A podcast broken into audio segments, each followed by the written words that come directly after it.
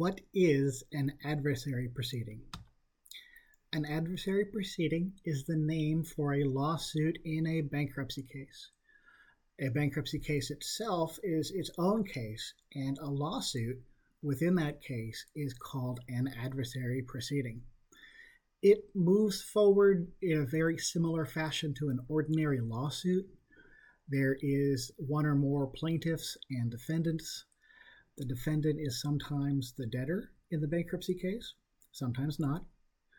Often the plaintiff is a creditor suing to accept its own claim, its own um, the amount that the creditor believes it is owed from the debtor's discharge, so that the claim will be paid in full, notwithstanding the bankruptcy case.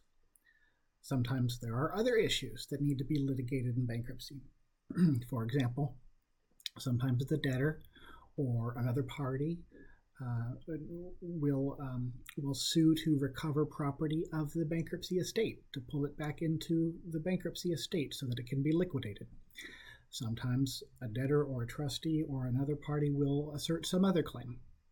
The short answer is an adversary proceeding is a lawsuit in a bankruptcy case.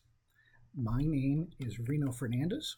I am an attorney specializing in bankruptcy related appeals, please feel free to reach out to me with questions. Thank you.